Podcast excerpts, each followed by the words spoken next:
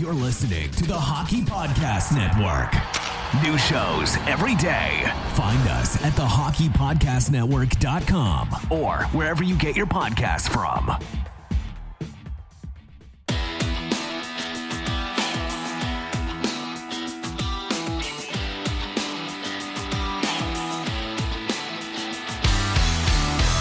Welcome to your Canadiens Connection on Rocket Sports Radio.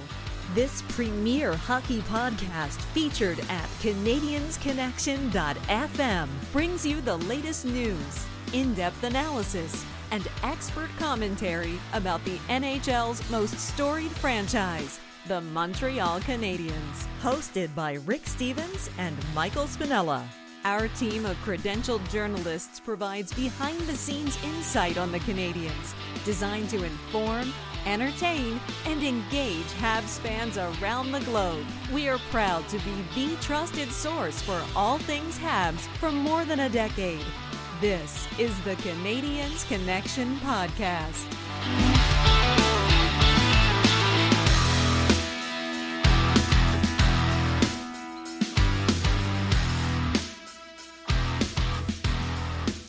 Hello, everyone. Welcome to the Canadiens Connection podcast here on Rocket Sports Radio, keeping you informed, engaged, and entertained.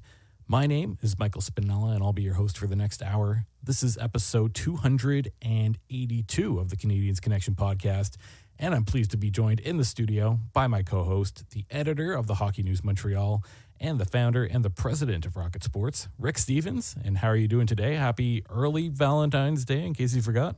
Uh, I did forget. Thank you. Uh, making a note to get some cards. Um, yeah, and um, I'm doing well, my friend. Um, I hope you are too. We're uh, recording this a little bit earlier uh, because it's the traditional uh, Super Bowl weekend. That means the Montreal Canadiens played two matinees, uh, which means we're going to get the podcast out to you earlier. Um, and so you can listen before the game on uh, Saturday or Sunday or whenever you choose to to listen from your favorite podcasting platform. Um, we got a pretty big show today, don't we? Yeah, pretty news heavy in this first segment, that's for sure. Uh, only one game to talk about, uh, a little bit in the prospect uh, news. Uh, we also have some winners and losers, and then uh, pretty lengthy uh, news from around the NHL. In segment two, I've got two words for you Uri Slafkovsky. Wow. That's going to be the whole segment there, so I'm sure people will like to hear about that. And of course, in segment three, uh, we'll turn it back over to our listeners and uh, ask our Canadiens Connection question of the week. And that is Is it too soon, or are you ready to declare Yuri Slafkovsky as the best player in the 2022 NHL draft?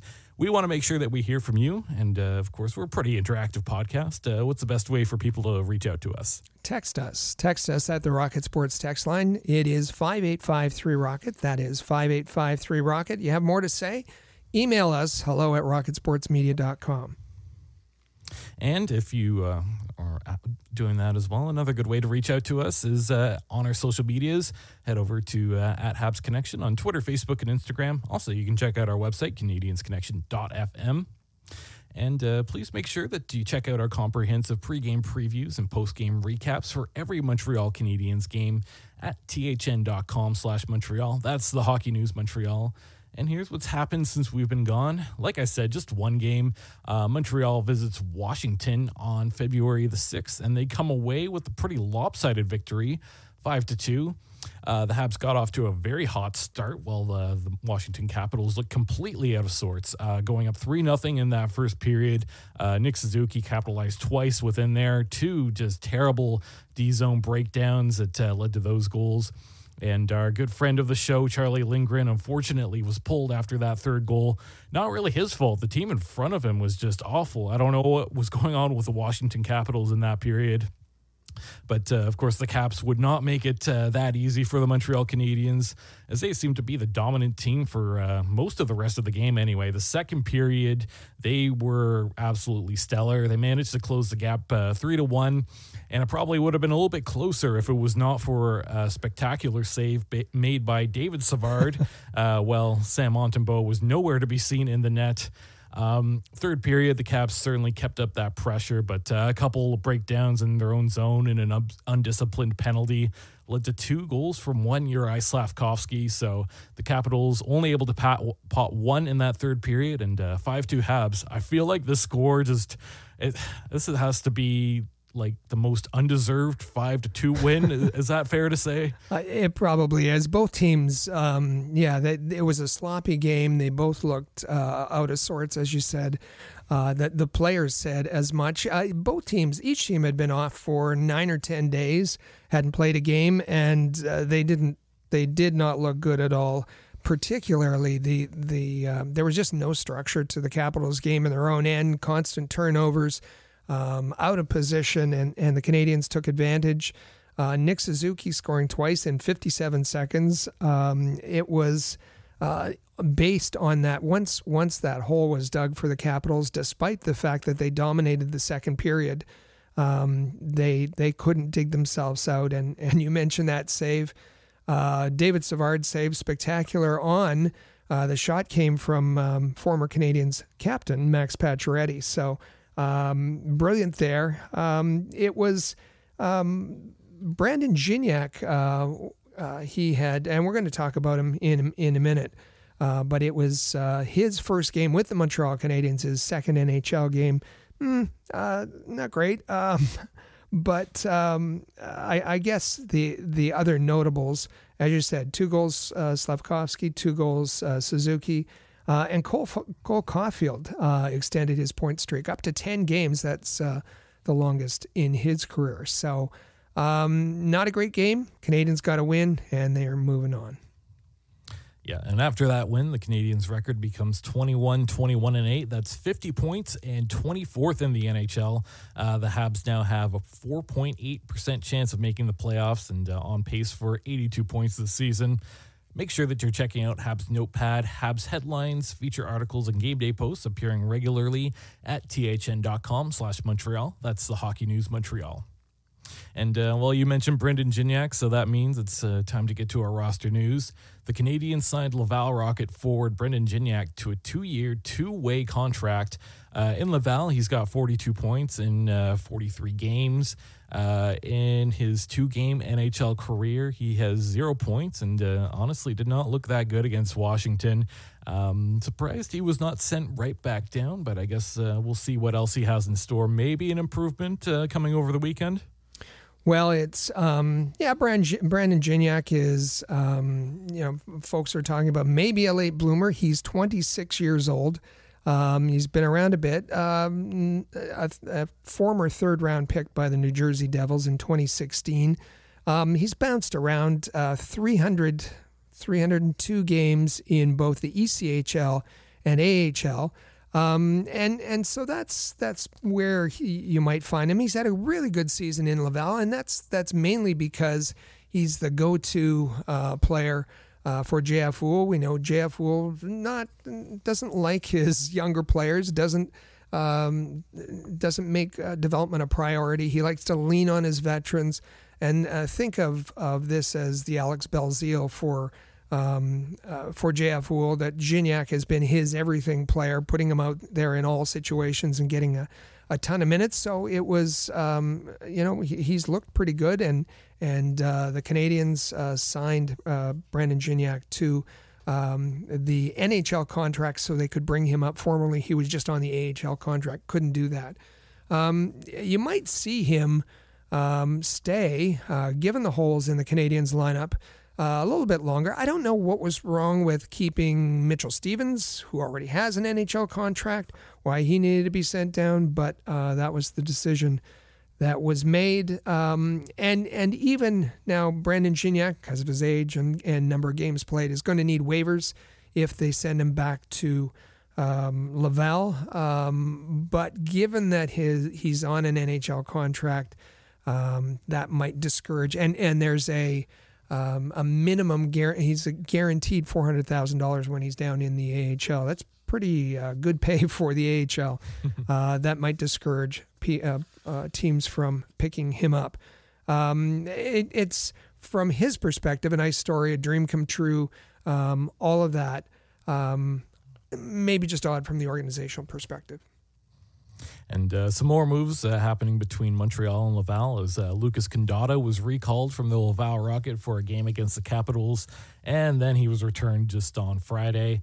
Uh, with Laval, 35 points in 40 games, and in three NHL games uh, with Montreal, zero points. I think the only thing that stood out on his stat sheet was a plus one against the Capitals. Otherwise, zeros across the board, and to be honest, not that noticeable in any of those games. Yeah, not a lot of ice time. Uh, the, Lucas Condotta has got a bit of sandpaper to his game. He'll stand up for his teammates. He finishes his checks, um, and and plays the center position, so can take faceoffs. Um, and um, he'll, he'll, be helpful in Laval uh, for all of those reasons.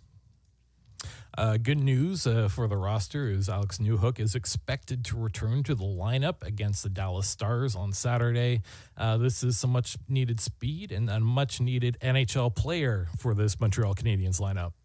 Well, and and it's going to be interesting to see if the trade, um, steep trade to go out and get um, Alex Newhook was worth it. Really didn't have a chance to um, uh, to to show him. Actually, had a pretty good start to the season uh, before the injuries, but but let's see if he can uh, keep that going now that he'll he'll be back in the lineup. It'll be interesting to see uh, if he's put at center. You know, the Canadiens are need centers. He can play center.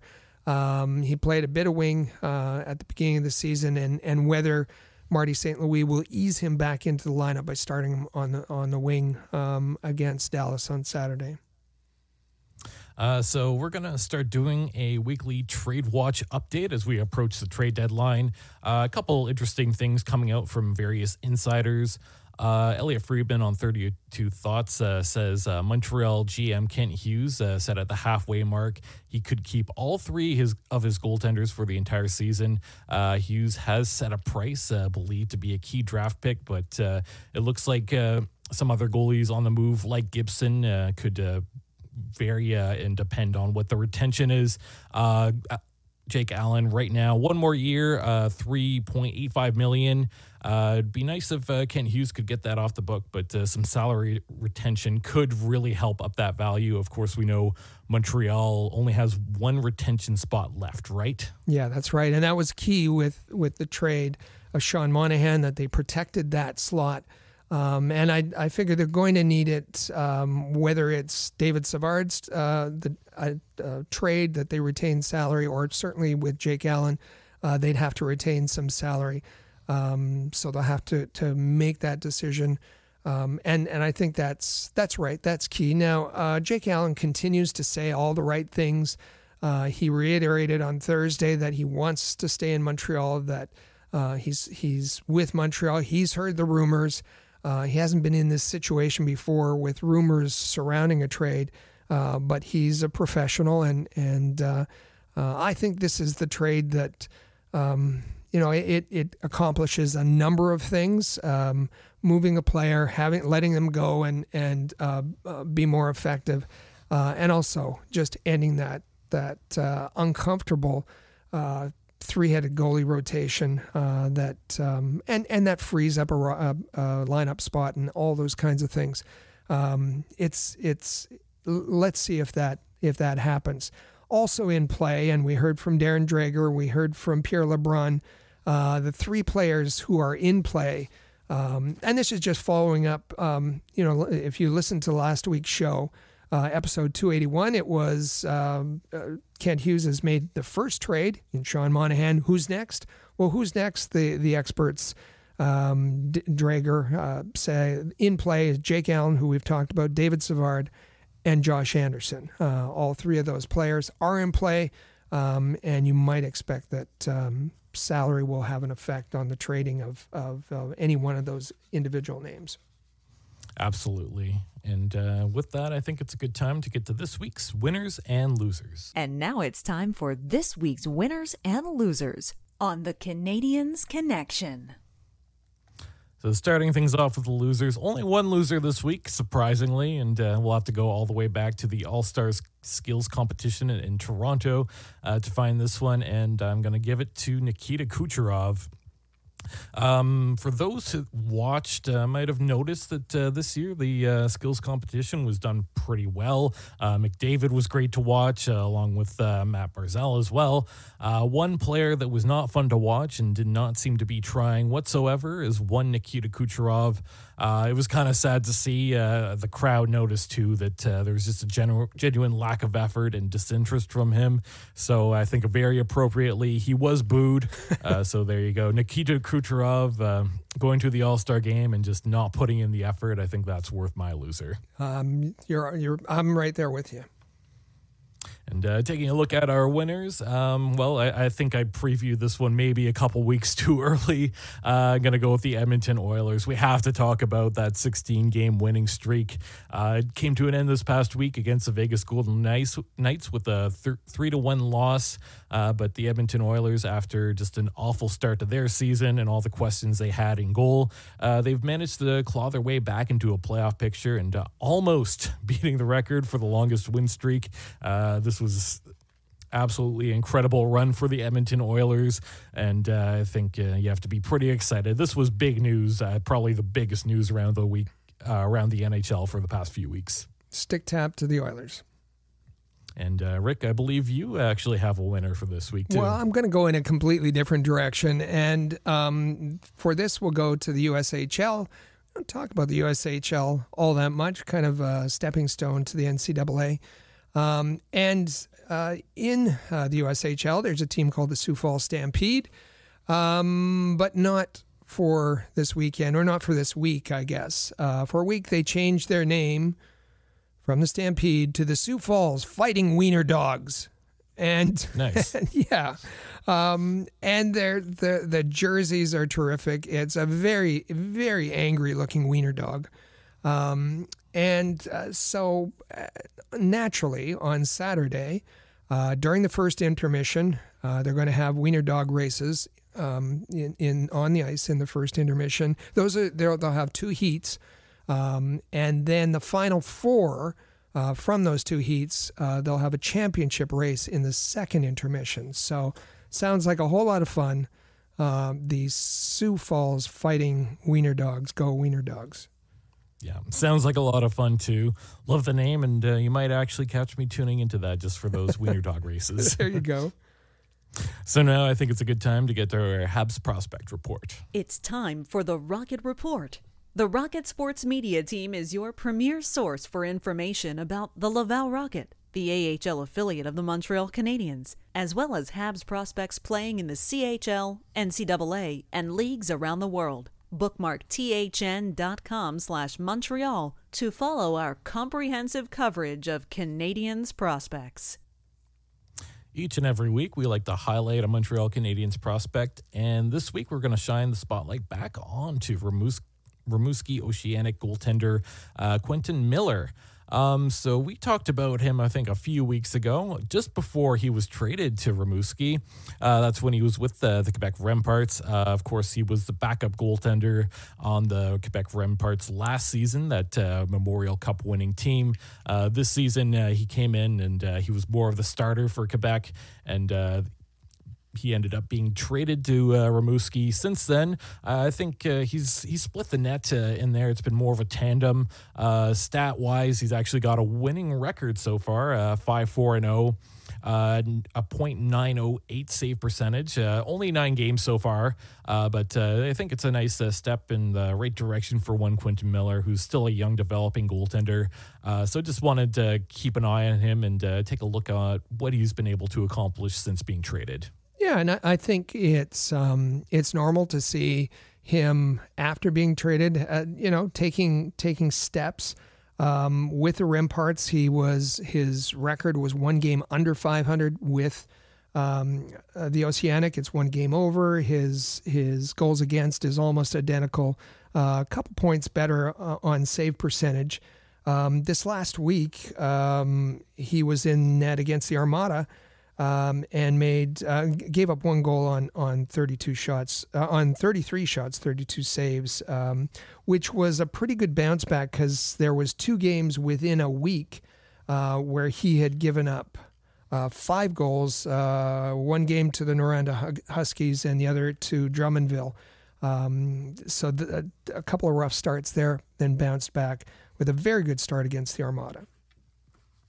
So, heading down south of the border, uh, Boston University and Northeastern University will meet in Beanpot Tournament uh, final. So, the Beanpot uh, is an annual men's and women's ice hockey tournament uh, among the four major U.S. college hockey teams of the Boston, Massachusetts area. And uh, I get the feeling we might have some Habs connections in this. For sure. Uh, remember, was it last week or the week before? There was the the big Boston College versus Boston University. Jacob Fowler, uh, at the time, um, Boston University was the number one team. Jacob Fowler won both of those games, um, and uh, with with Boston College winning.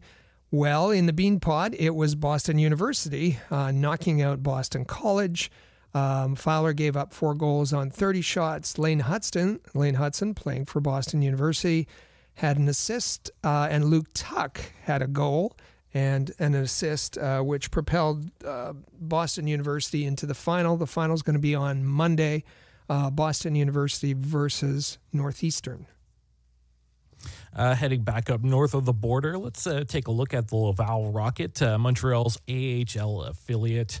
A bit, bit, of a quiet week for them on the 3rd of February. Rochester comes to town and Rochester beats Laval three to one. Uh, Brandon Gignac with the lone goal for Laval. Uh, the Rocket went 0 and 4 on the power play, and they actually outshot the Amerks in this one. But one Devon Levi looked pretty strong in that Rochester net. Yeah, for sure. Um, it, eh, not not not the best game for.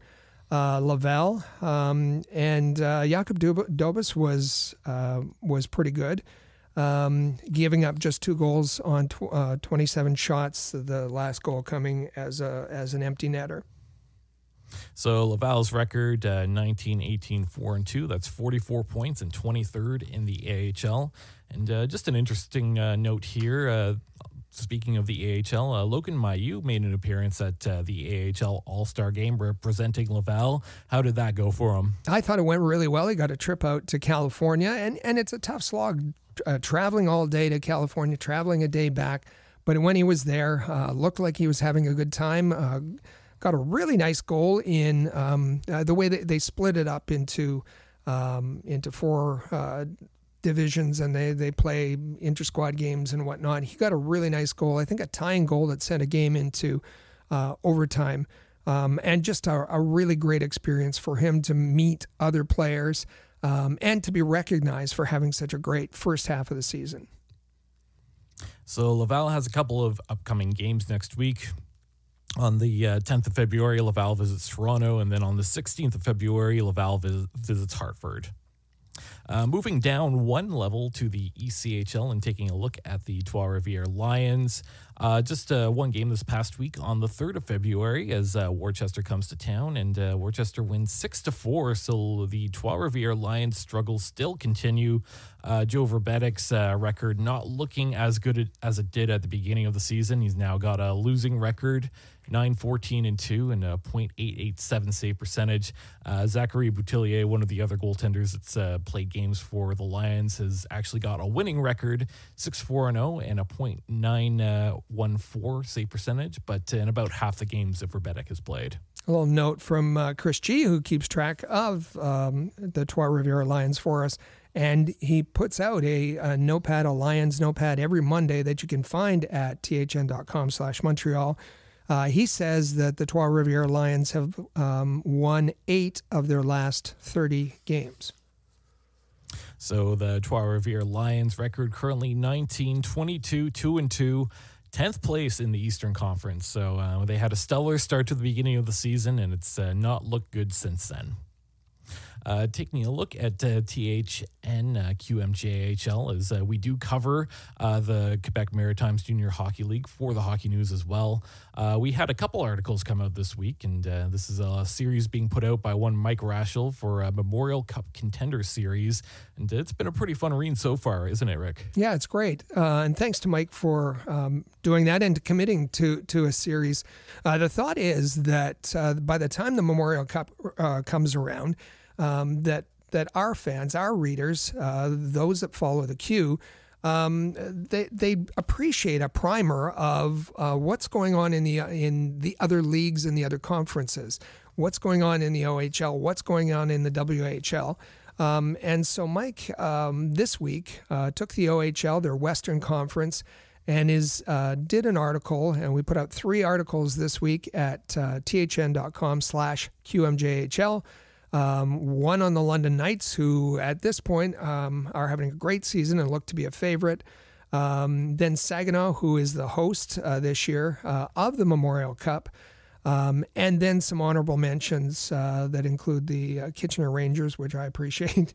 Um, and uh, yeah, so we're going to, um, next week, Mike's going to be working on uh, the other conference for the OHL. Then he'll move to the WHL and the Q um, to give uh, a real comprehensive preview. Uh, of what to expect, what these teams look like, the players that are important on each of the teams, um, their their strengths, their weaknesses, um, so that that our readers uh, will be well versed uh, once it comes to Memorial Cup time. So if you're looking for content about Canadiens prospects, head over to thn.com slash Montreal. And if you're looking to find the best English language coverage for the Quebec Maritimes Junior Hockey League, head over to thn.com slash QMJHL. So we have one quote for our quotes of the week. Uh, this one comes from one Marty St. Louis. Uh, Marty is uh, celebrating his two year anniversary of being named interim uh, head coach of the Montreal Canadiens. Of course, we know on February the 9th in 2022, that was uh, when Dominic Ducharme was fired. And then the big news came out that shocked us all. And uh, here's what he's had to say about being a coach in the NHL. Yeah, it goes by quick. Um, you know, yeah, I mean, two years it just flew by, and you know when you're having fun doing serious work, I guess time flies. Um, so a little soft spoken, and and I think uh, taken aback a bit by the question, asking if he felt any pressure, and and he said no, he's he's uh, still having fun. Of course, was named interim head coach on February 9th. Uh, two years ago, that was that was changed uh, to to head coach at the end of the season. Um, he had taken over and and posted a 14 and 23 record uh, to close out that 2021-2022 season uh, after taking over uh, from Dom Ducharme, uh, the 32nd head coach in the history of of uh, the franchise, um, and I think um, has to be considered um, a real fan favorite. I think the jury's out on on um, you know whether he can continue to be the coach that that uh, takes the Canadiens to the next step to the um, to being Stanley Cup contenders. But as far as a coach who has made it fun for players to come to work and and been inspirational uh, in with a team who's uh, at the bottom of the standings and rebuilding, um, Marty St. Louis has has uh, worked out certainly that way uh, taking a look at some hockey news and notes from around the NHL. Uh, let's start off with the Arizona Coyotes because we don't talk about that nearly enough. Um, the, so, in an announcement coming soon uh, about the future of the Arizona Coyotes, um, I don't know. I guess we'll find out whether or not that's the case. It seems like Arizona's had a few deadlines uh, as to what their future is, and uh, in order to find a building, um, NHLPA uh, executive, executive director Marty Walsh, Walsh has expressed quite a bit of disappointment in regards to the lack of progress being made by Arizona to find a place to play. And uh, I agree. This, I feel like this whole thing's been uh, drawn out for the better part of a decade. Yeah, I think that the uh, the the whole environment has kind of changed. The mood has changed. Something's changed. Uh, we remember that uh, just before the All Star game, um, that uh, there was that odd announcement the NHL made, uh, Bettman made about uh, interested interested locations for a franchise. and then this week, the Arizona Coyotes have just been they've been tweeting odd things uh, no, please keep us, uh, you know, almost begging for a, a, stay from the executioner kind of thing. Um, it's been really odd. Kevin Weekes uh, tweeted um, a picture of Salt Lake City and got all kinds of reaction to that. So there's something, there's something happening. There's something changing, and we'll see. And and we just asked the question this week: Is there an announcement coming about the future of the of the uh, Coyotes in Arizona? Um, or is there going to be an expansion announcement? Uh, um, I expect that there's going to be something. Something has to happen with all this pressure and, and all the daggers pointing towards the Coyotes. Yeah, so we'll keep an eye on that, and uh, fingers crossed we get an announcement about this pretty soon. Uh, talking about something uh, we don't normally talk about uh, taxes. I'm not an expert in taxes personally, but uh, uh, Leafs captain John Tavares is in a dispute with uh, the CRA over his taxes. Um, is bonus money part of a player's salary? Well, John Tavares says no. CRA clearly disagrees with that. It's really interesting. Um, why is this interesting? It's John Tavares. Who cares? He plays for the Leafs. Who cares? Make him pay all the taxes. No, this this kind of matters. This kind of matters for all Canadian players and and for the the Mon- Montreal Canadiens and their ability to attract players. Uh, it's a dispute over a signing bonus worth $15.3 million. He claims, uh, long story short, uh, he claims he shouldn't have to pay $8 million on that signing bonus. Uh, said that at the time he lived in the States, uh, only spent 45 days in Canada. Um, but it's it's this is um, this is kind of a test case, and it's going to send a chill uh, throughout Canadian. Well, the just the case is sending a chill. Um, if if uh, John Tavares loses this, it's going to prove very difficult to attract players to play in Canada uh, for all teams. Um, this is this is a bit of overreach, um, in my opinion, um, by the the um, the CRA. There is a um, a treaty um, that uh, has been worked out, a, a Canada-U.S. Tax treaty uh, to treat the payments, the salaries uh, fairly and is is a set amount, and that amount is has been the same for years, and so you know everybody knows what to expect. Uh, but this is something that uh, uh is seen as a change, and um, boy, if if uh, if he loses this, um, I worry um, about the Canadiens being able to attract uh, talent. Uh, taking a look at Hockey USA, uh, Hockey USA named Bill Guerin, uh, the current uh, general manager for the Minnesota Minnesota Wild as the man- general manager of the U.S. hockey teams uh, for a 2025 uh, NHL Four Nations Face-Off and the 2026 Olympics. Uh, I think this is an interesting choice. Uh, Bill Guerin certainly has a ton of experience uh, around the NHL. I'm personally not a huge fan of uh, his time in Minnesota, but I think that Hockey USA certainly has a pretty knowledgeable guy at least. Yeah, Hockey USA and, and John Vanbiesbrouck uh, put out a statement saying how much they trust Bill Guerin um, and, and named um, as the general manager for um, uh, both the the uh, Four Nations face off and the Olympics. And, and, and does that mean that he automatically takes over um, you know, for 2030 as well? Uh, that was announced. Um, I think the um, what what sits on on uh, Bill Guerin's side is that he's got a lot of talent to choose from. Um, there's an abundance of riches, and uh, the U.S. should have a very good team uh, at both uh, the 2025 tournament and the 2026 Olympics. Uh, some projected lineups for uh, Canada, USA, Sweden, and Finland have been put out by a lot of uh, different uh, places. Uh, the ones I've been looking at are uh, coming from NHL.com itself. I think a few have come out from Sportsnet and whatnot as well. On Team Canada, give me that Crosby, McDavid, MacKinnon, Bedard down the middle. That's all you need. if you're Team USA, you probably have some of the best depth in goal. Hellebuyck, Demko, Swayman. Hard to beat that.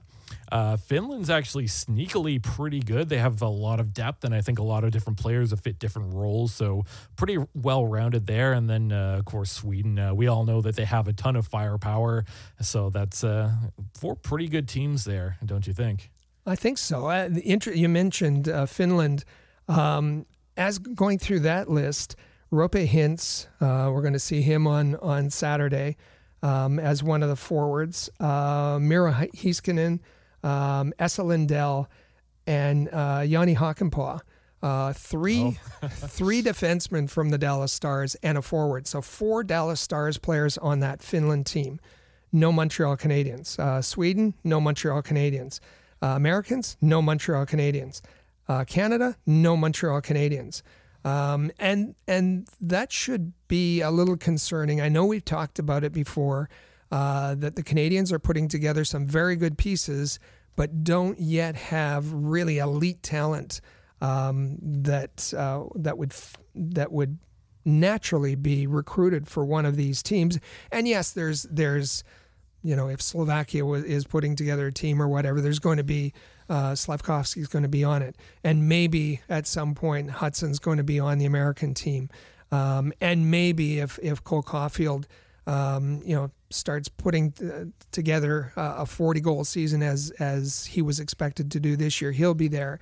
And if Nick Suzuki can turn up his offensive uh, play, he'll be there. Uh, but at this point, it just isn't there, and and that should be a a little bit of a concern uh, for those people who love the Montreal Canadiens and those people who run the Montreal Canadiens.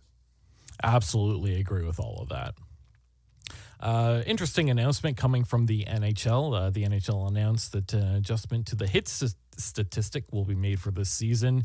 Uh, so, in their official statement, they say, as part of the ongoing effort to provide the most accurate s- statistical accounting possible of NHL games, the league has performed a comprehensive audit of the hit statistic in every game this season and made appropriate adjustments. The newly updated season totals are reflected on NHL.com and in the league's uh, statistical releases as of today.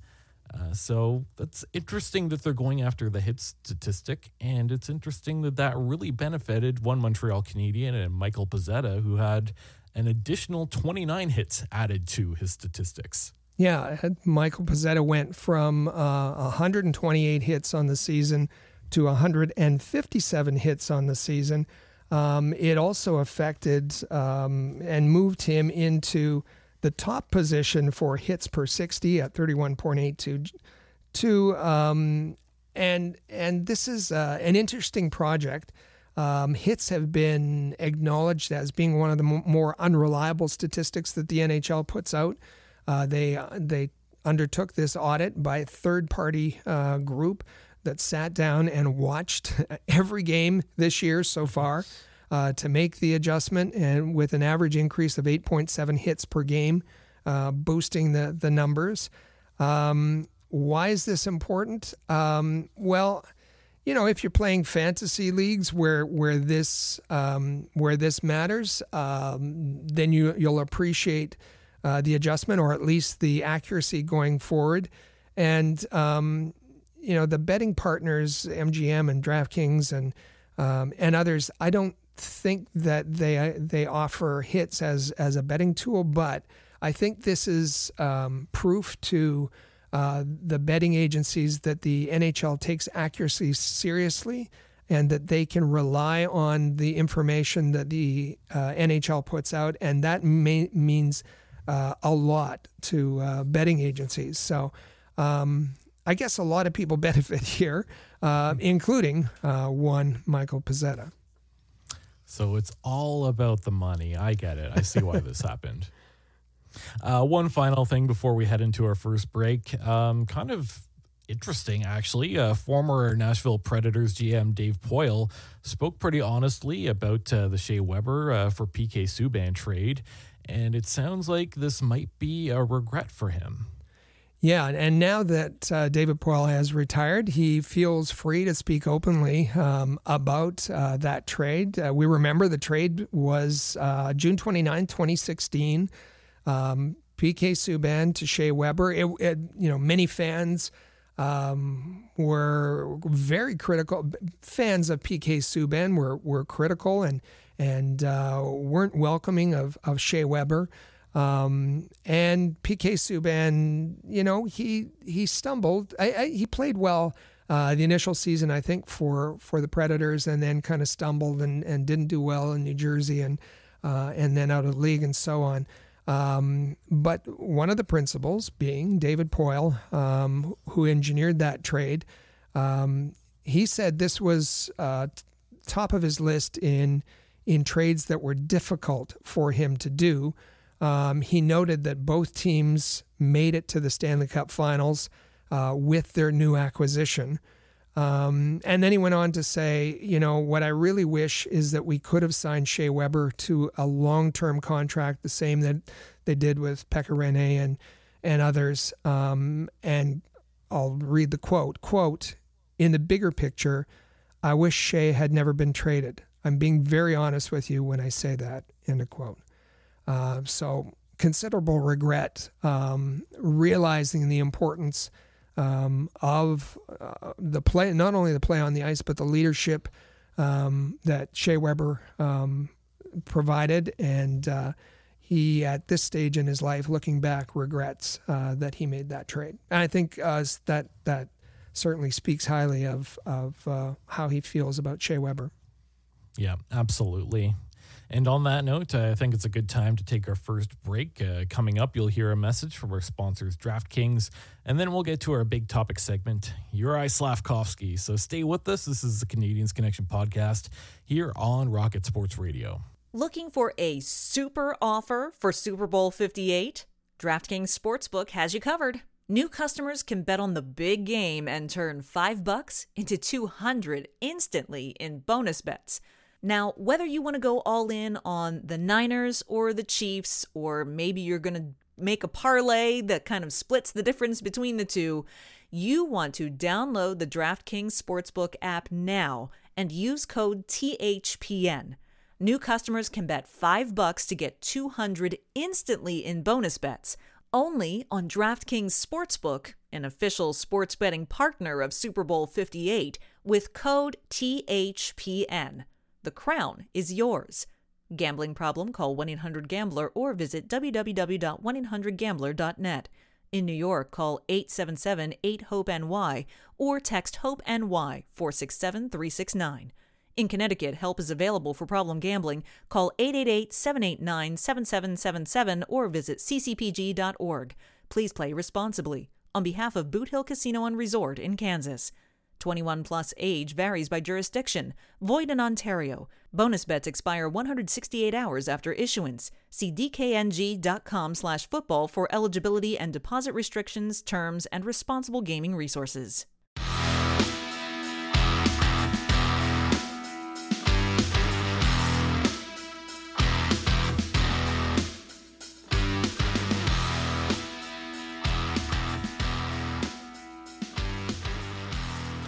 Welcome back to the Canadiens Connection podcast here on Rocket Sports Radio.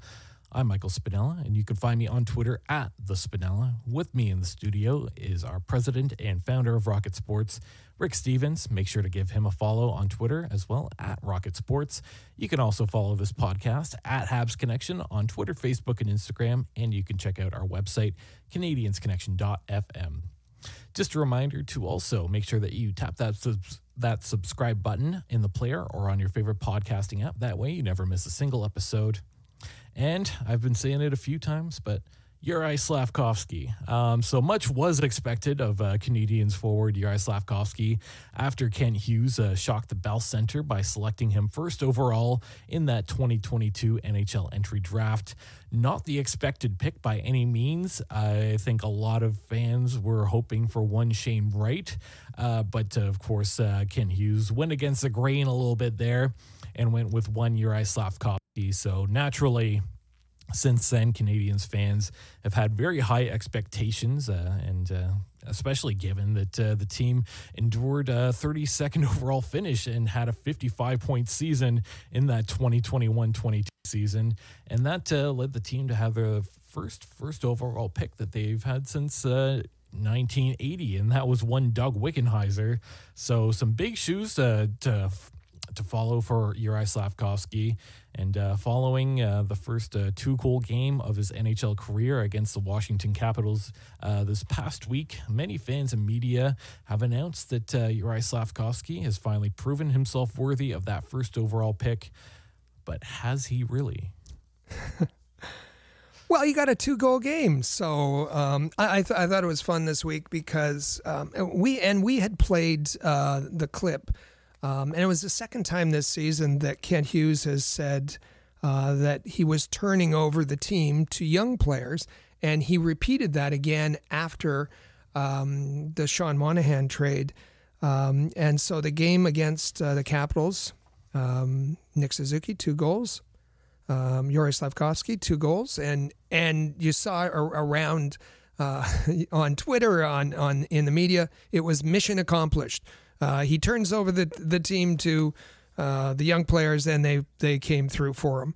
Um, now, maybe that's a little simplistic um, and just it, it, didn't really reflect what had happened in that game. As we said, uh, the Capitals looked like they had forgotten how to play hockey over their nine day um, uh, All Star rest. Um, but I, I, think as that as as it's too simplistic to say, um, you know, mission accomplished. It's also a little simplistic when when we're looking at Uri Slafkovsky uh, to either label him as a draft bust or um, label him as some sort of savior and the obvious um, first round um, player who deserved the first round pick in 2022. So uh, I think one thing that uh, it's kind of important to do is uh, let's let's take a look at his stats for the entire season. Uh, I know in uh, that one game stats certainly uh, flattered young Uri Slafkovsky. But overall, let's take a look. So, for the 2023 24 season, in 50 games played, nine goals, 13 assists, 22 points. And with that, he's got a projected over 82 games. It's projecting to be 15 goals, 21 assists, and 36 points. So, with the projected 36 points, is that enough to be worthy of that first overall pick? Well, so uh, again, um, we have to put these things into context because we have Canadiens fans who have watched, um, who've watched over the last 10 years um, other teams, other teams who've been near the bottom uh, other teams who've gotten a first round pick. And in the last 10 years, uh, they've picked players like Nathan MacKinnon and Connor McDavid and Austin Matthews and Jack Hughes and, and Connor Bedard uh, with their overall pick, first overall pick. And then the Canadiens, um, you know, in in their uh, in the season they had a first overall pick, uh, there wasn't necessarily a you know, was there an elite player available? There certainly wasn't a, a generational player available. Um, and so there's there's some concern over okay, this is um, this is great. He's showing progress, uh, but is 35 points what we expected here? Uh, on the other hand, um, you know he had a an awful start to the the season, um, and in the last five games, he has five points, three goals, two assists. Uh, so maybe he's picking up things and he's going to surpass those projections that include a, a really slow start. So I, I, think you have to go back to the beginning of the season. I don't think it was too long into October or early November where we had to put out a podcast talking about where Uri Slafkovsky was at and just the sheer disappointment coming from fans because he did not look like a very good player. He, I think he was like Bambi on ice at times, to be completely honest. His skating was not great or anything but it's been a slow improvement to bring us to this point.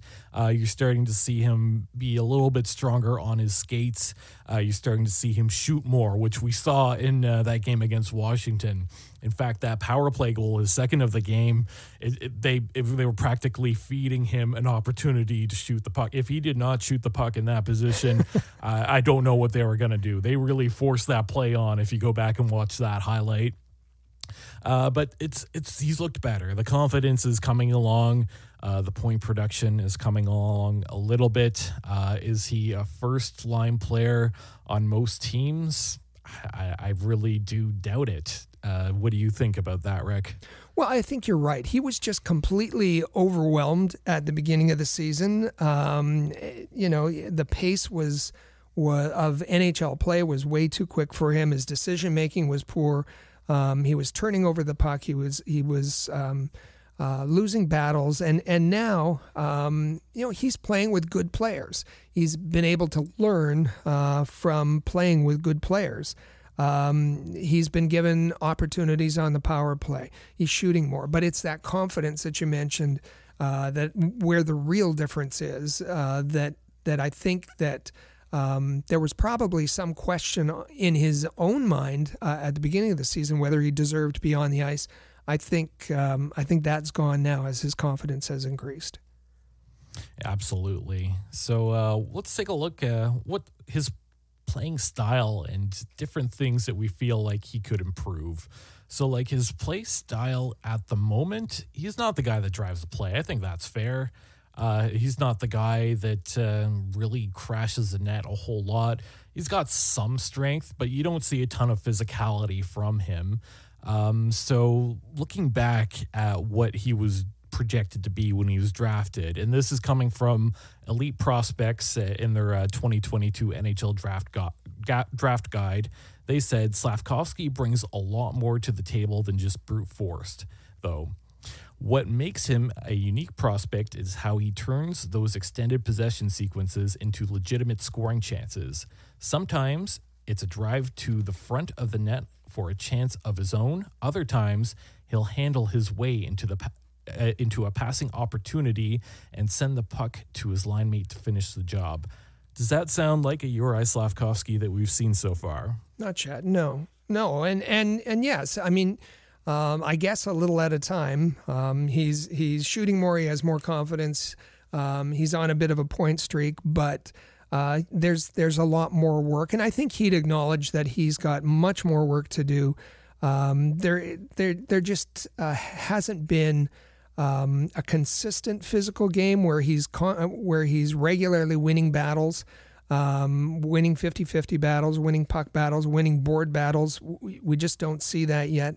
Um, you know, his defensive game is still a work in progress. He he makes an effort and and there's a, a, a, good a game and then you see him with a hand on the stick or um, on the there was a goal um, uh, in the first period he took a bad penalty where he had one hand on the stick in the Capitals game later on um, that he was uh, late uh, to cover Ovechkin I think it was um, yeah. and uh, and and missed that assignment um, so there's still things, and and and yes, um, at some point we want to see him use his size to drive the play, fend off uh, defenders, um, and and we, his hockey sense, which was never um, never high on on any kind of uh, draft evaluation of him, uh, is something. And and Marty Marty St. Louis has said he believes that uh, hockey sense can be taught. Well, that's something. If that is uh, indeed the case uh, where probably the most learning has to uh, happen because his hockey sense just isn't there yet. So, speaking of Marty St. Louis, uh, we actually have some audio coming from Marty. Do you think it's a good time to get to that? Yeah, let's he talks do that. about. Uh, yeah, he's talking about Slav's uh, attitude driving him to be better. He's so young, you know. Um, but I can see him being a guy that, that keeps wanting to get better. But you know, you just hope they, they, they keep that, that focus and that hunger. And, uh, you know, I think he's in an environment where we encourage that and we facilitate that. So I think that is probably going to help drive players like Slav to, to, to, to use all the resources and the environment he's in to, to keep it getting better. But he's a young player that's progressed tremendously well, and it all starts with him. Doesn't matter what we want to do with him. It starts with him and his attitude, his engagement. And it's been pretty impressive. Well, um, Marty shares the uh, credit there. Um, he pats himself on the mm-hmm. back. He pats uh, Uri on the back. Said talks about his focus, his hunger, his his attitude, and and uh, uh of uh, Slafkovsky wanting to get better, and also, you know, says that um, that they did the team, the coaching staff has done the job creating the environment, um, facilitating that, encouraging uh, an environment of, of players wanting to improve. Yeah, I think that's that's fair too. Uh, does Marty deserve uh, the pat on the back? I think he's made thing like you said. He, he's made things fun for the players, yes. so perhaps that takes some pressure off. But uh, I think he does hit uh, the nail on the nose there, where it's it's about Slafkovsky. Slafkovsky is the one who's going to have to uh, decide what kind of player he's going to end up being. Yeah. And uh, we have a little bit more audio to get to. Uh, the next one comes from one Cole Caufield, and uh, he's talking about his relationship with Uri Slafkovsky. I mean, like I don't feel like he's younger than me just because you look at him and he's huge, but uh, he somehow feels like a little brother, um, someone that I can, you know, go to to, to help. And um, you know, we talk about a lot of things. Um, he's got really good questions, and I'm always eager to learn. So uh, it's definitely fun to be around, and you know, he's, he's helping our team a lot. Who has the better shot? Between Me. I mean, he's still working on his. He's working on his shot. Um, uh, no question on on who Cole feels has the better shot. Me, he said. Um, incidentally, we saw at the um, at Brossard, um, Yuri Slafkovsky was was on the ice with Glenn Tucker. We know him. We talked about him before as Doctor Shot, um, working on his shot again. And and and yeah, that's something he's he's working on and working to uh, make sure he uses more often. I, I just thought it was uh, interesting uh, that Cole Caufield uh, talked about kind of a mentorship role that he sees Uri as a, a little brother, um, in in quotes, uh, given their relative sizes, uh, but that that they're able to talk and and that they have a friendly relationship between the two of them. Oh, for sure. And uh, we have a couple more audio clips, uh, both of them coming from Uri Slafkovsky himself. the first one, well, is his game better than it was a year ago? Oh, so much better. Like just being on the ice, like finding finding those spots where to be, and then then getting all the touches. Just I feel like my game grows so much from yeah, like for example last year, and I'm I'm happy about it that it's like it's going pretty pretty fast, and yeah, I just like I said, I just wanna wanna keep getting better because I still feel like there is uh, lot lots of room to grow knowing where to be. And and Joris was seen as a, as a bit of a project that there was all uh, parts of his game that uh, needed to be worked on. Knowing where to go, uh, how to anticipate the the play. Um, you know, certainly Marty St. Louis has helped with that, but he he also t- had talked about uh, Sean Monahan helping him and one Kirby Dach uh, that Dach apparently uh, takes him aside from time to time and says, "I've noticed this about your game. You might want to try going here. You might want to try going here." And and uh, and and given has given him tips, particularly on the power play as well. Uh, so nice to see that Dach is still uh, very engaged with the team and his teammates. Oh, for sure. And I think uh, a lot of the things you just talked about there, that all kind of relates back to hockey IQ, doesn't it? It does. So, uh, one more uh, bit of audio coming from Slafkovsky, and uh, he's talking about uh, listening to advice to shoot more. Yeah, probably I would earlier this season, but now when everyone around me is screaming at me to shoot, then yeah, obviously at, at some point I get, get like I have to start shoot. So yeah, for sure I'm trying to trying to shoot more, just like make it more natural and think shoot first, and then then maybe pass if if the shot is not there. So he said everybody, everybody on the team is screaming at him to shoot. He, and who is um, who's screaming at you? He said everybody. Uh, the only person who didn't tell him to shoot more was the ambassador of Slovakia, who he met um, when they were in Washington D.C. I like how uh, that uh, quote ends with him saying, "If uh, the shot's not there, I'll still pass it." so talking about shooting, but there's passing still yeah. has to be an option. I think yeah, that's fair. That's fair. So uh, I think one thing that we've talked about at length, I know uh, our uh, Rocket Sports Media colleague Amy Johnson has talked about this at length, and that was uh, at least the potential of sending uh, Uri Slafkovsky to the Laval Rocket last season or at the beginning of this season. I'm assuming the way things are progressing, that's kind of out of the question at this point. Uh, I don't think that we'll see him get sent to Laval anytime soon now, at least. But uh, man, I, I, can't help but feel like uh, his his progress could have been sped up a little bit by going to the AHL. No. Hundred percent, yeah, and and I think the only reason he didn't go was was for reasons of optics. The fact that he was an unpopular first round pick, and and the fact that he was a first overall pick, um, meant that if the the general manager sent him to Laval, it would be seen or spun as some sort of uh, failure. Um, and and that's really unfortunate, uh, I think. Um, interestingly enough, uh, Marty St. Louis was asked um, whether um, he thought um, that um, that that Yuri Slafkovsky would have turned out differently had they sent him to Laval. And he answered answered in French. I'll, I'll read the quote. Uh, I'll tra- the translated quote. Um, it's easy to look back and see the progress and say we did a good job, but maybe if we had sent him down to Laval, he would have had the same progress this year. Um, so, Marty's admitting that um, he would have had, yeah, he would have had the same progress, but but maybe he would have had it had better progress. Maybe he would have had the progress earlier, uh, quicker, um, if he had been able to adapt to the game, knowing where to go, all those kinds of things. At given that pace was such an issue um, uh, when uh, early early on in his NHL career, so.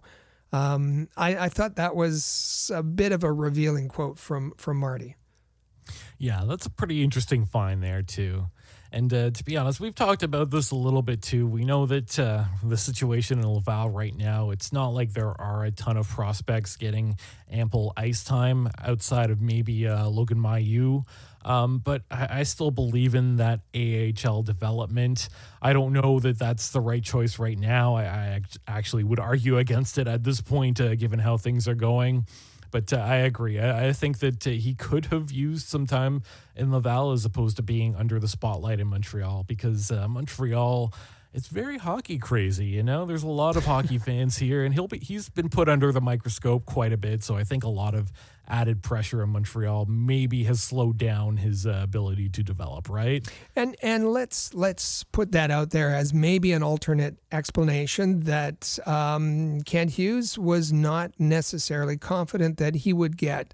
Um, adequate development, uh, adequate attention from the coaching staff in um, and, and, and that's just speculation. We're not we're not saying anything. We rem- you'll remember that um, Kent Hughes was asked about what kind of job uh, JF Houle was doing. He said great, uh, and then moved on and uh, spent the rest of of uh, the the time um, praising his development staff uh, that go down there and work with players. Um, so if we get to the end of this season, and and I believe Jeff uh, Houle's contract is over, and the, the Kent Hughes um, moves um, and Jeff Gorton move uh, Houle out of there and bring in a more development focused coach, then we'll be able to say, ah, maybe that's why they didn't send uh, Uri to um, Laval. If they if they um, if they don't, if if uh, Jeff Houle is extended, then the reason has to be optics that they just didn't want their first round pick um, being seen as as uh, uh, taking a step down to go to uh, Laval. So uh, let's now take a look at some prospect rankings and uh, let's look at that redrafting the class of 2022. I know The Athletic did both of these pretty recently, and we talked about it on the show. Uh, looking at that uh, redraft of the 2022 draft class, uh, The Athletic still had Uri Slafkovsky at number one. But I will note, I feel like it is far too early to really be analyzing this uh, draft class too too much. I don't know that many players have stood out uh, a ton outside of uh, maybe uh, David uh, and uh, Logan Cooley maybe jump up a little bit. But overall, uh, you can't expect uh, too many t- changes on that redraft. I think it's fine having Slafkovsky still number one there. And then the Athletic also did that uh, league wide prospect rankings, and it seemed like uh, Uri Slafkovsky uh, was not quite so high on that list. Yeah, it's um, on that that list uh, of prospects. I think Yuri Slafkovsky was 20th on that list. What bothered a lot of Canadiens fans uh, was Michkov was was much higher on that list. Um, the redraft list is is interesting, and if you just look at um, the drafted players, um, you know, there's there's it's a pretty small sample. The the number of of players from that 2022 draft who have played more than 25 games. Um, they include Yuri Slafkovsky, who's played the most games by far at 89. Um, Nemec, um, who was taken second overall, has played 28. Uh, Logan Cooley at, at 49. Um, David Jiricek, 40 games. Kevin Korchinski with the Blackhawks at 45. And Pavel Mintyukov, um, who in redrafts moves up quite a bit uh, with, um, uh, taken by Anaheim. Um, and yes, Yuri Slafkovsky is, if you're looking at uh, points. Uh, it leads that group with 32 points. Um, but Logan Cooley is uh, seven points behind at 25 and has played half the games. Um, Mintyukov is is at 19 points, 13 points behind, has played half the games. Um, so um, you know, I, I think it's it's early. Uh, Slafkovsky leads that list. Um, I think at the time, um, you know, we when we were approaching the 2022 draft, we were reporting that Shane Wright was, uh, by most scouts, the number one uh, prospect on that list. Um, and but but I was leaning. I think we were. I don't want to speak for you, but I think we are both leaning towards Logan Cooley uh, being a very yeah. dynamic player. Um, and I think from what we've seen in his 49 games played in the NHL and for Arizona, is that he's going to be an incredibly dynamic, um, skilled, talented, um, elite scorer. Um, and it was about a year ago that I had I had postured that that maybe what the, that the Canadiens got it backwards that they should have taken their defenseman in the 2022 draft uh, or the 20 or delayed it and taken in the 2024 draft uh, but take a defenseman in the 2022 draft with their first overall pick. And then in that 2023 draft that was rich with skilled forwards uh, take uh, their forward there their their big gritty forward take a Ryan Leonard in 2023 rather than uh, or Mintyukov if if that's what you want, um, rather than a Reinbacher. And in 2022, uh, my choice there was a David Jiricek. Um, with uh, who Columbus took at um, at number six, and now in the redrafts and the redraft um, by uh, Corey Pronman at the Athletic, uh, it's Cooley, Slafkovsky, and Jiricek that uh, that have those top three spots. Yeah, I think that's fair too. And I think on any team other than Columbus, Jiricek probably ends up being a full time NHL defenseman. I think that's about right, right? Yeah, yeah, I think so. So uh, let's start off uh, with a rational comparison, and then we'll move on to the crazy Slafkovsky comparisons. All right. Um, so I, I, think around the time that uh, Slafkovsky was being drafted, the most common comparison out there would have been uh, Mikko Rantanen. And I think that makes some sense. You we know, Mikko Rant, yeah, he's a he's a pretty large guy. Like he's tall, he's very strong. In terms of pure athlete, uh, not just hockey player, but in terms of pure athlete, very much that. I feel like this is the type of guy that could go into any sport and have some degree of success. Right. Um, he's good. Uh, he's got some skill. I think the difference is the IQ. So I think Mikko Rantanen type player is what you're hoping for from Slafkovsky eventually. But uh, as you pointed out to me uh, before recording, I think it's uh, the IQ that Rantanen has that really se- separates him from uh, Uri Slafkovsky. Yeah, and, and I think that's fair. And that's not um, being critical of Slafkovsky. That's just acknowledging um, that, that it isn't one of his best assets. Um, as I said, whether you believe uh, like Marty St. Louis believes, and that can be taught, that can be learned um, or not. Uh, but that's something clearly that Rantanen has, and that that helps him in makes him be the elite player that he is. Absolutely. So, uh, you ready for the completely off kilter, whack, crazy comparison? Oh, okay. Uh, yeah, so let's let's stick with some uh, Montreal. Let's compare him to Rocket Richard, John Beliveau, uh, Guy Lafleur, Howie Morenz, Boom Boom, uh, Geoffrion. You know what? None of those guys did. None of them played consistently in a top six top six role on the Canadiens as a teenager. Right? That that that's fair. That's that's a good comparison to make. Sadly, sadly, um, that was put out on Twitter. That's not just that's not just made up, and it's not by some crazy. Well, maybe uh, this is somebody who once once held, um, briefly, mind you, but but held a, a position in the NHL. Um, and quote says Slafkovsky is the first teenager in club history to play a regular role on Montreal's first line. Uh, so, talking about since 1909, in the 115 uh, year history of the Montreal Canadiens, there's never been a player like Yuri Slafkovsky. Um, not John Beliveau, not Rocket Richard, not Guy Lafleur, not Howie Morenz, not Boom Boom Geoffrion. Um, and and I'm sorry, but this is just silly. It, it's really silly. First of all, um, there was some pushback to this tweet, um, and and it and the tweet said, um, uh, you know, the, he's playing on the first line. He doesn't necessarily belong on the first line. That is Slafkovsky, because um, it's a bad team. It's a team at the bottom of the standings, um, and you know when when the other players came on, the, the, the Canadiens didn't suck for all of those years. Um, to which uh, I was going to say Grant.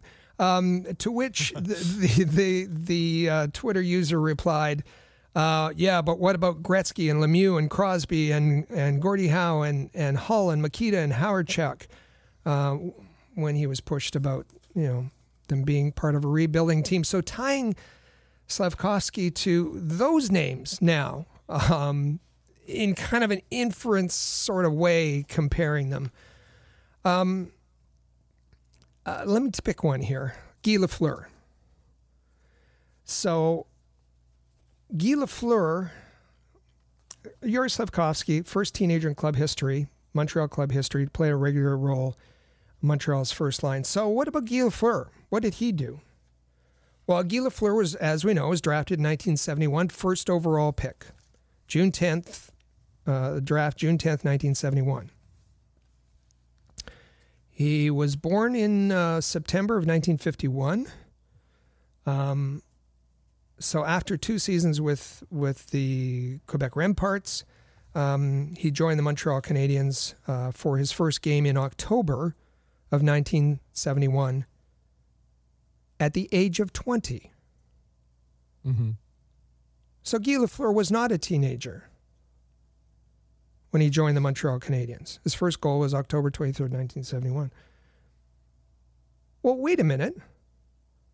He's saying the first teenager in club history play a. Well, Grant, that's because that uh, the before 1980 you couldn't draft teenagers. Yep. You had to play out your your junior career before you could uh, be dra- eligible for the draft. Now that changed and they moved it down to 19, then 18, and 80 or 81 or wherever that was. It doesn't matter. But when Lafleur was drafted, he came into the league as a 20 year old, not a teenager. So that's a bogus argument yeah. that Slafkovsky is the first, because rules didn't allow that. So that who else would that apply to? Oh, maybe Rocket Richard and John Beliveau and Howie Morenz and Boom Boom Geoffrion and all the ones that you falsely, falsely compare to Yuri Slafkovsky. This is just, this is just lunacy. This is ridiculous. Um, and how about? Oh, by the way, let's not put that pressure. Don't for the for the fans that that are just following and and think, Jesus guy is maybe he's smarter than me. Maybe he knows something that I don't know. Um, so they're now got in their head that uh, their expectations are that this player, Yuri Slafkovsky, is going to be better than any of the players that he lists in his tweets. That's just that's just setting up um, Slafkovsky for failure or for um, you know unmet expectations. It's just disingenuous. It's dishonest, and it it really hurts players, and it, it certainly hurts the case uh, that one's trying to make. Um, but it just it, it hurts players, and and in Montreal, we're supposed to be smarter than that. We're supposed to know better than that. Um, Slafkovsky is going to be fine. Is he going to be? Uh, is he going to be a Gretzky? No. Is he going to be a draft bus? No. He's going to be somewhere in the in between, and we don't really know uh, it's too early to judge where that's going to um, fall. Uh, is he going to be the best player in the in from the 2020 year two year? We, we don't know yet. It's it's too early to make that judgment. Um, but appreciate the progress that he's made. Um, recognize the things that he still has to work from, and do not set up unrealistic uh, expectations for a poor 19 year old. Yeah, that's exactly correct. And uh, with that, I'll, I'll pose uh, our Canadiens Connection question of the week to all, all of our listeners. Is it too soon, or are you ready to declare Uri Slafkovsky as the best player from the 2022 NHL draft? We'll uh, give you some time to think about it as uh, we transition into our uh, final break here. So make sure you stay with us. This is the Canadiens Connection podcast here on Rocket Sports Radio. The Canadiens Connection is proud to be a partner of Rocket Sports Media, digital media publishers of sports and entertainment websites. Their mission is to build a worldwide network of sports fans who are informed, engaged, entertained, and connected. Learn more about RSM, its team, and its portfolio of brands at rocketsportsmedia.com. I bet you enjoy sporting your best Habs jerseys, dressing up your kids and pets in the cutest Habs gear, and showing off your decked out hockey cave or fanning. Well, don't just show your friends, show your Habs. The Rocket Sports Media team wants you to boast your finest pictures for our global network of Montreal Canadiens fans. Include the hashtag ShowYourHabs when posting your fan photos on Twitter, Facebook, or Instagram. Then log on to showyourhabs.com to see your entries, along with photos and posts from Habs fans all over the world. A proud member of the Rocket Sports Media Network. If you're a business owner looking for the perfect platform to reach a targeted audience of customers, Rocket Sports Media is the solution. Our global hockey community provides unmatched social media reach to an attentive demographic of sports and entertainment fans. We can provide visibility to your company, helping you to engage and leverage this prime group of potential clientele. In addition, we also offer sponsorship opportunities for fan events and featured areas of website content, giving you name and logo recognition. Visit rocketsportsmedia.com to contact us regarding this unique marketing opportunity. For the most trusted source of news, analysis, and features about the Montreal Canadiens, log in to thn.com slash Montreal, your year-round source for anything Habs related. That's thn.com slash Montreal.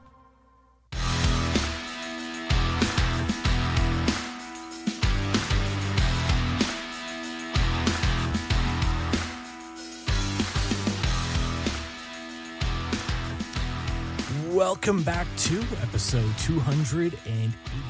282 of the Canadiens Connection podcast here on Rocket Sports Radio.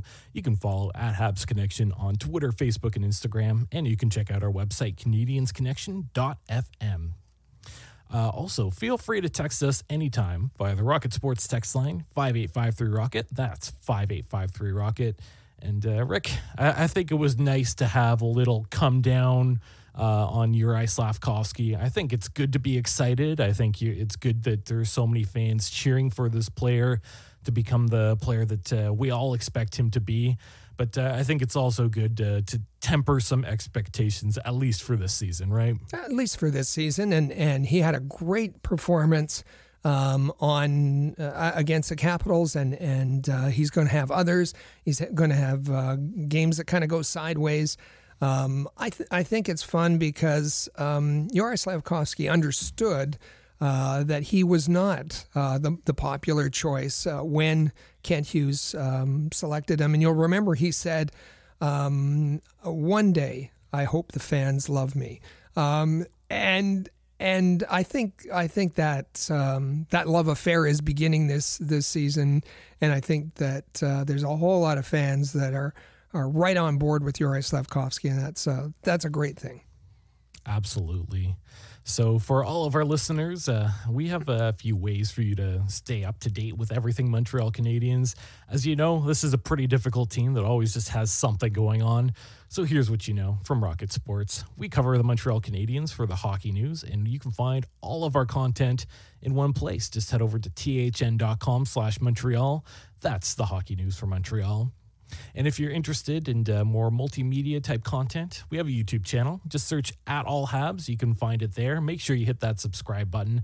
We put out a few different shows throughout the week. Uh, Amy Johnson hosts two of those shows. The first one is entitled The Habs Hockey Report, and this week's episode is entitled Predicting Montreal Canadiens 2026 Winter Olympic Selections.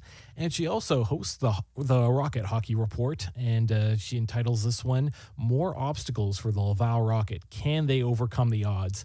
So head over there if you want to stay up to date with Montreal Canadiens and the Laval Rocket. Leave a comment if you have something to say, uh, leave a like. Make sure you hit that subscribe button as well and get involved in that conversation youtube.com slash all habs head there and what's fun for me is is reading through the comments um, amy gets a lot of comments on uh, both the Habs Hockey Report and, and the Rocket Hockey Report.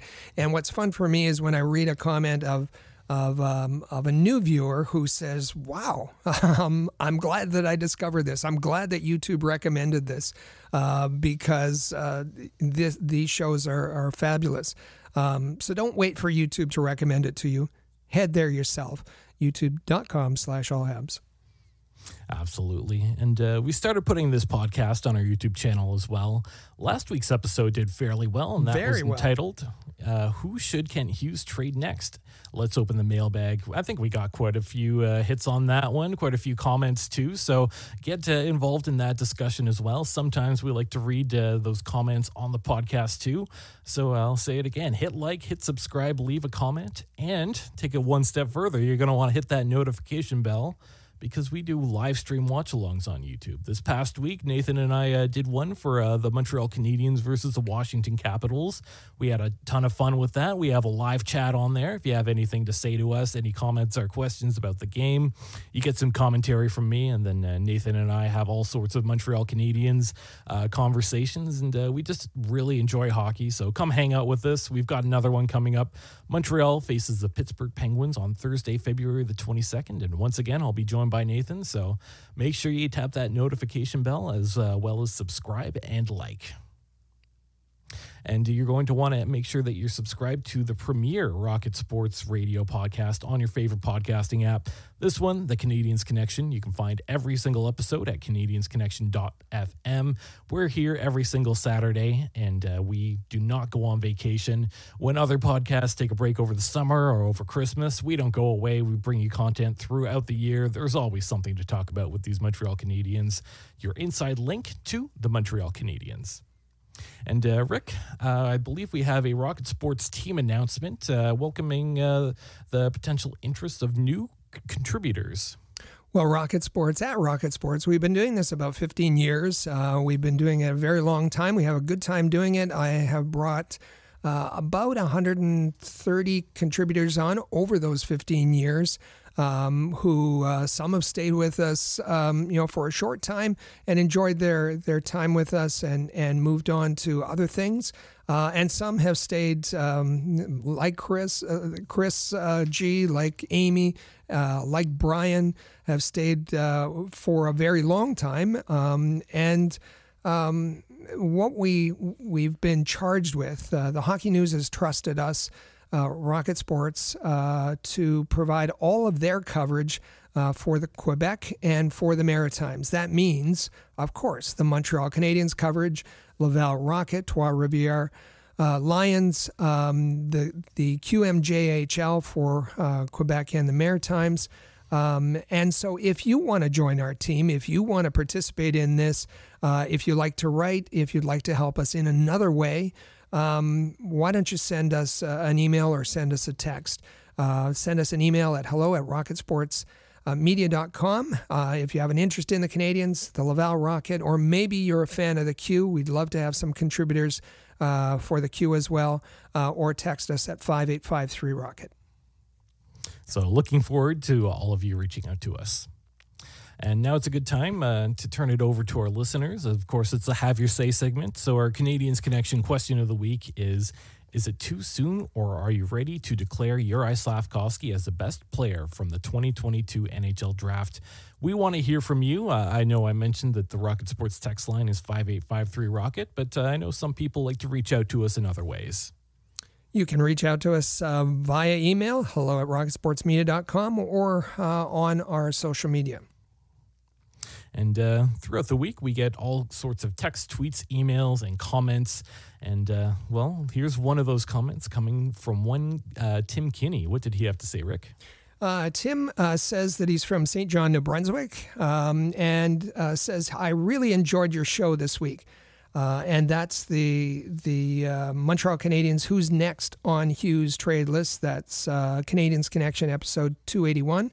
Um, anyway, I'll just repeat that. Tim, I really enjoyed um, your show this week, especially your comments on Gordie Clark.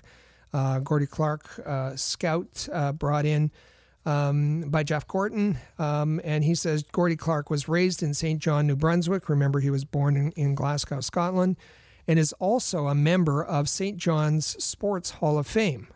Um, Tim goes on to say, I also listened to your segment on the Four Nations tournament next winter. As I watched the All Star coverage on Saturday evening, they had a section where panelists picked their relative team Canada. None picked Nick Suzuki. My question is Do you see Suzuki making the team, and what does he need to do to ensure his spot? Assuming Canada's games will be in Montreal, it would be great to see him in the lineup. You have a great, no nonsense, and professional podcast. Thank you uh, from Tim. Uh, great, um, great message. We really appreciate the compliments. Uh, we try to put out a, a professional sounding podcast, and and uh, we work hard, very very hard at it. Uh, it's an interesting question about Nick Suzuki or any of of the um, any of the others um, that uh, may be in the Four Nations tournament. Uh, you mentioned, Michael, um, the Habs hockey report that Amy was predicting whether Canadiens, um, any, there would be any Montreal Canadiens on the 2026 Winter Olympics team. Uh, Tim's talking about the 2025 Four Nations tournament. Um, and I think that um, it's going to be it's going to be tough for um, Nick Suzuki. When you look at, um, you know, even the projections uh, this year, um, if if Nick Suzuki ends up with say a seventy point season, um, if that's what his number projects to, that's he gets just into the top twenty, and he's going to edge out people like Connor Bedard and um, you know who who may have a better season next year. Um, so what is he going to have to do? Well, he's going to have to. Um, he's improved his defensive game. I think he's going to have to prove that he's an invaluable two-way uh, defensive player and uh, increase his offense. Um, and and it's going to be a challenge because Canada has the pick of so many um, excellent forwards. That's my take. Uh, Michael, you might think differently. No, I, I completely agree with all of that. Uh, I think at best Suzuki could come in as an extra if he does everything you just said. But uh, of course, uh, Team Canada has a very deep forward group. Uh, they have a ton of centers. Uh, they have uh, a lot of talent, even some good two way players. You know, let's not forget uh, Mark Stone in there. I think Anthony Cirelli was another name that was floating around the last time the NHL had the potential to go to an Olympics. So I, I just feel like Team Canada is, is a little bit too deep. But you know what? Nick Suzuki is a player that I'm sure he'll hear this and he'll want to prove all of us wrong. So uh, I, I won't uh, doubt Nick Suzuki, but uh, I just I don't think it's going to happen this time around. Yeah, and and a lot can happen, and injuries can happen, and lots of lots of different things can happen. So that's the fun of it, and that's that's um, that's what we'll wait and see. Uh, just one more uh, comment that I, we've got lots, but there's just one more that I'll refer to. Uh, and again, it's in reference to our last week's podcast, episode 281, Montreal Canadiens, who's next on Kent Hughes' trade list. Um, and in the picture that circulated uh, on social media was David Savard, as he's uh, one of the the um, players who is is uh, well, it's confirmed this week uh, from all the different sources uh, that he is is one of the players. Um, and there was a fan or or a gentleman that that um, has a little, well, I don't know if he still has his little fan podcast or not. Uh, but anyways, he said you're wrong. Um, I can uh, that uh, I heard uh, Kent Hughes say that David Savard will not be traded. It's not really the case. That's not what he said. Um, Kent Hughes, and I'll quote him, says said, um, and that was that was when he was um, doing the press conference for Sean Monahan, the Sean Monahan trade. Kent Hughes said, "I can't tell you right now that we're looking to trade David Savard. I can't tell you right now that we're looking to trade David Savard. Now there's there's there's subtlety and there's um, maybe that's they may, maybe that was missed, but um, that's different from saying I'm not going to trade David Savard. Um, that's that's more like I'm I'm you know I'm not um, I'm not going to let everybody know. I'm not going to shop him. Um, and in that way, that's that's just what uh, Kent Hughes is. That's his standard operating um, practice. That um, that that he doesn't want to look desperate. Uh, that if he gets a good offer, uh, that if there's a team that wants David Savard for the playoffs, and David Savard is that ideal kind of playoff player that you'd want to add uh, to deepen your lineup, um, that absolutely. Um, and he went on. Kent Hughes went on to say that uh, d- depending on the offers that I get, anybody's available.